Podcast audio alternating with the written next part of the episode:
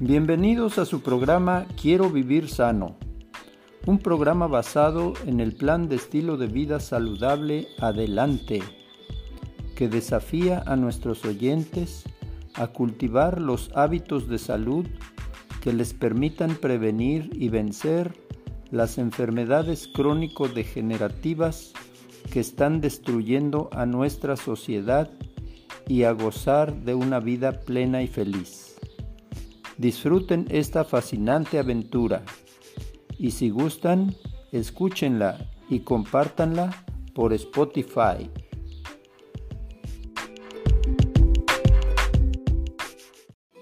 Hola amigos, aquí su servidor y amigo Jesús Alvarado López en nuestro programa de Quiero vivir sano, un grito de guerra en contra de la ignorancia, la enfermedad y la muerte.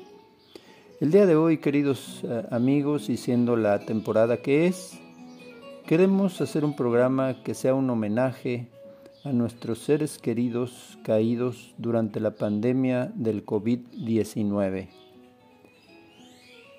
En primer lugar, le pedimos a Dios que nos ayude para que este tema pueda ser de gran salud espiritual para todos nuestros amigos radioescuchas. Son muy variadas las cifras existentes, pero se estima que en México han muerto entre 350 y 600 mil personas directa o indirectamente relacionadas con el COVID-19. Y si a eso agregamos todos los fallecimientos por otras causas, podemos decir que nuestro México ha tenido en los últimos dos años y medio muchísimos fallecimientos más. Estamos ahora en la época del año en que se recuerda a los difuntos y el día de hoy queremos compartir con ustedes un tema que pueda traer consuelo, esperanza, paz espiritual para todos nuestros oyentes. Todos en México hemos sufrido la pérdida de algún ser querido. Todos tenemos en nuestro corazón el dolor de haber despedido a alguien muy especial en nuestras vidas por las razones que fueran.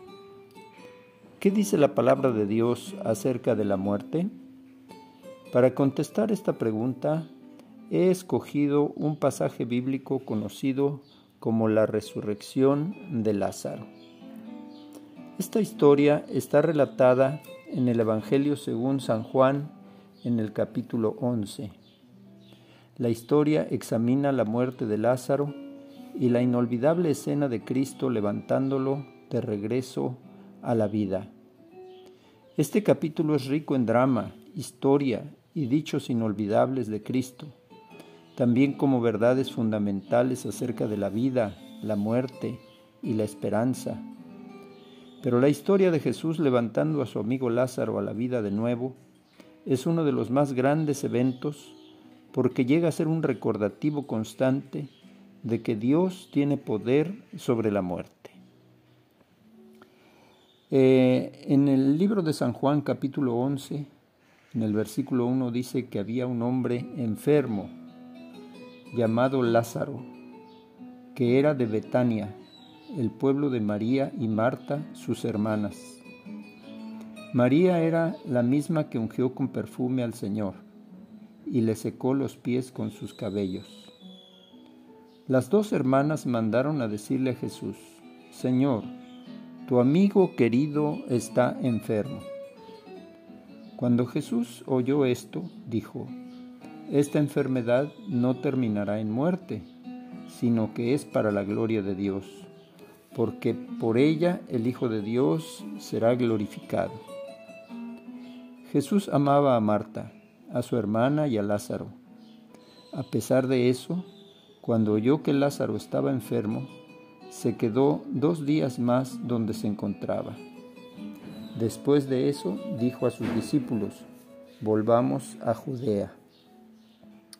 En el versículo 1 llama la atención que dice que Lázaro era un amigo muy querido por Jesús.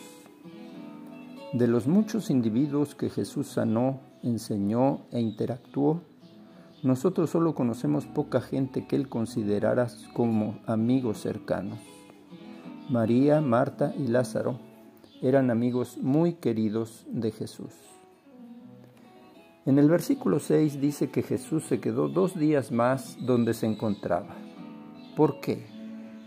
A veces Jesús retrasa la respuesta a nuestras peticiones, pero como veremos más adelante, Él tiene planes siempre mejores para nosotros. Los planes de Dios no conocen premura ni demora. Además, en la literatura rabínica sugiere que el lugar de sepultura debe ser visitado durante tres días para asegurarse de que la persona realmente estaba muerta. Jesús esperó para aparecer hasta el cuarto día para que no hubiera duda en la mente de nadie de que Lázaro estaba verdaderamente muerto cuando él lo llamara de la tumba. Eh, en el versículo número 11 dice, dicho esto añadió, nuestro amigo Lázaro duerme, pero voy a despertarlo. Aquí podemos observar que para Jesús la muerte es un sueño, del cual Él se encargará de despertarnos.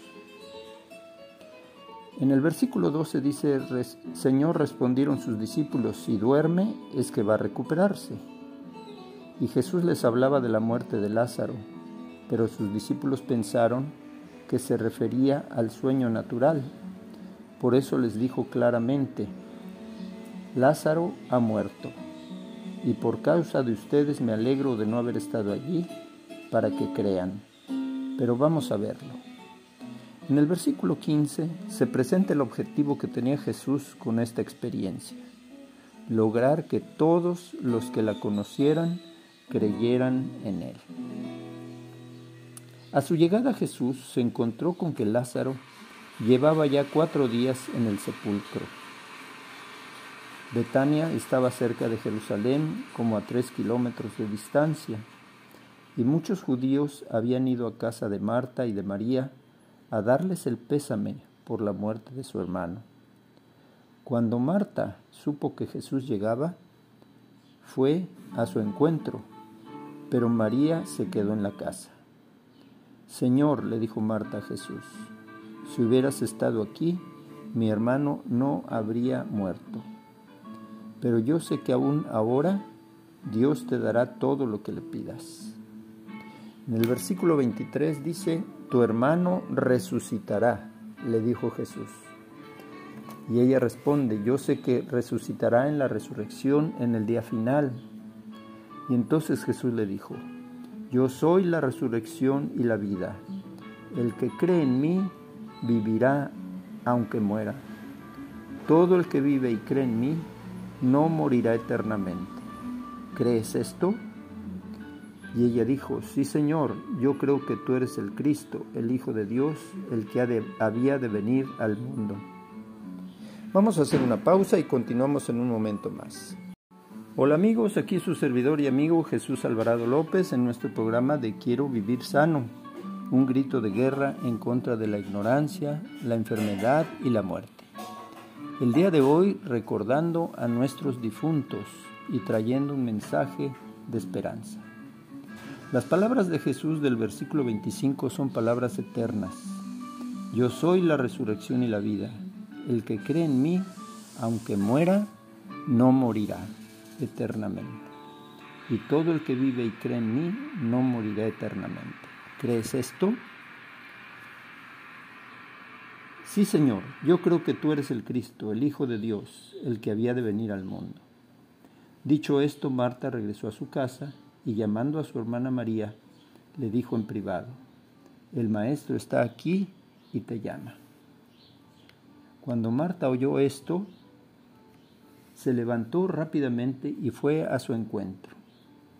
Jesús aún no había entrado en el pueblo, sino que todavía estaba en el lugar donde Marta se había encontrado con él. Los judíos que habían estado con María en la casa, dándole el pésame, al ver que se había levantado y había salido de prisa, la siguieron, pensando que iba al sepulcro a llorar. Cuando María llegó a donde estaba Jesús y lo vio, se arrojó a sus pies y le dijo, Señor, si hubieras estado aquí, mi hermano no habría muerto.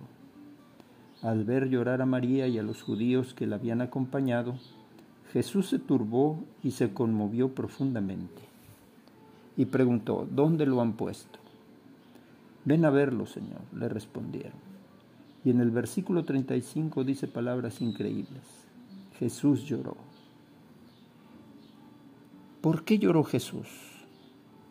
En el libro El deseado de todas las gentes, en la página 491, dice que lloró por su simpatía humana hacia María y Marta.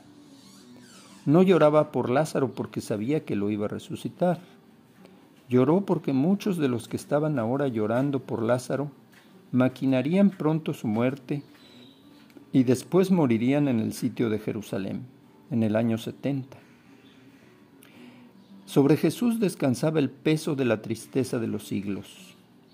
Vio el conflicto de los siglos entre el bien y el mal, y vio los sufrimientos y el pesar, las lágrimas y la muerte, que había de ser la suerte de los hombres.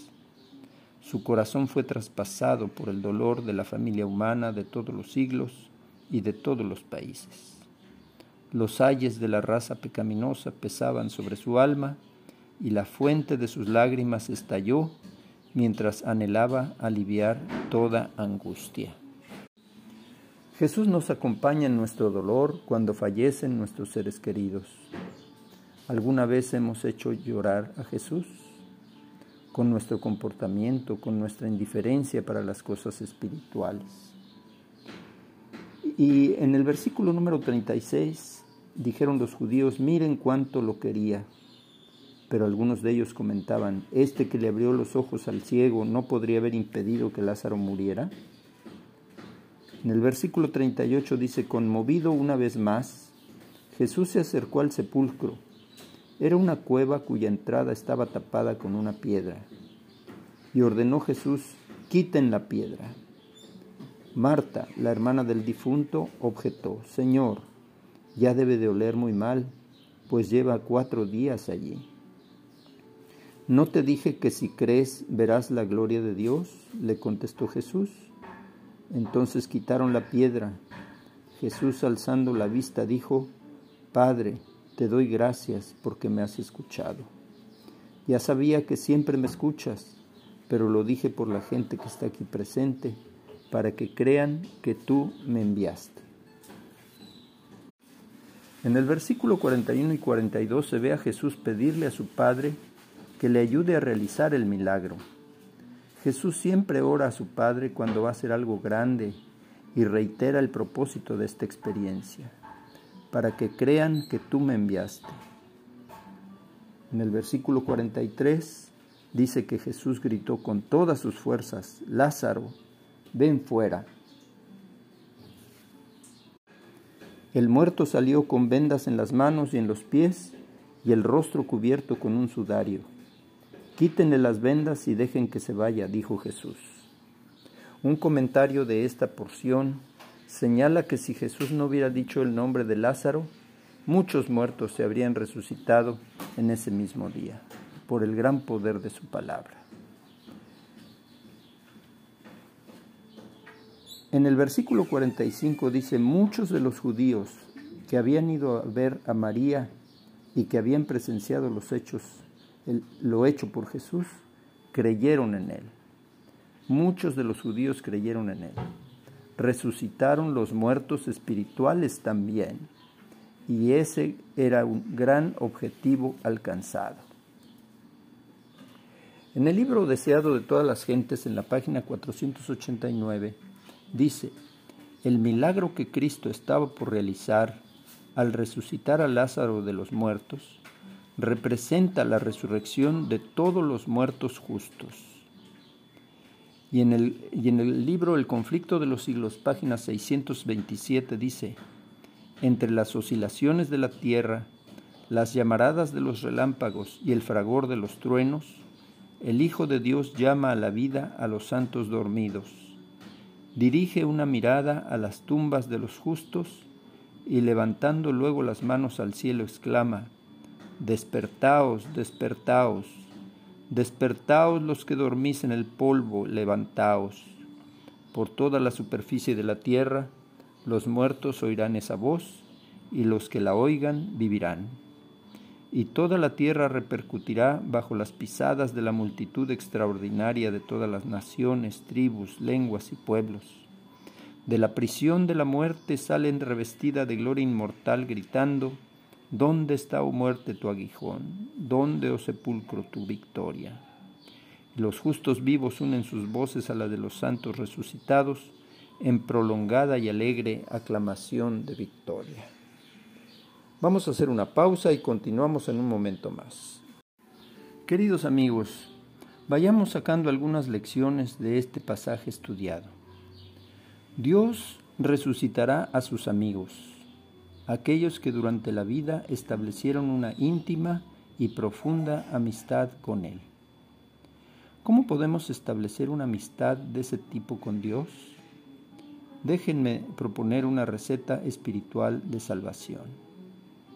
Dedica tiempo, tú solo, al principio y al final de cada día, para cultivar tu devoción personal de amor con Dios, disfrutando del estudio de la Biblia y la oración.